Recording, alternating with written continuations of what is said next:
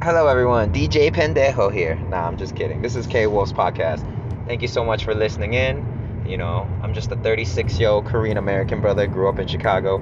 You know, and just the struggles of having to identify as a stereotypical Korean American and me acting out so that I would not fit into that stereotypical role.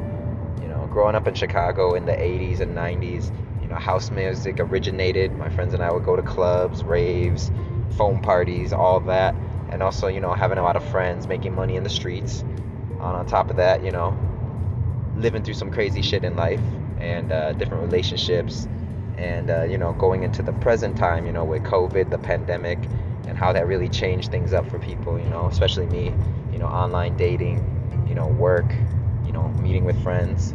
So uh, i hope you enjoy my show. I'll see y'all soon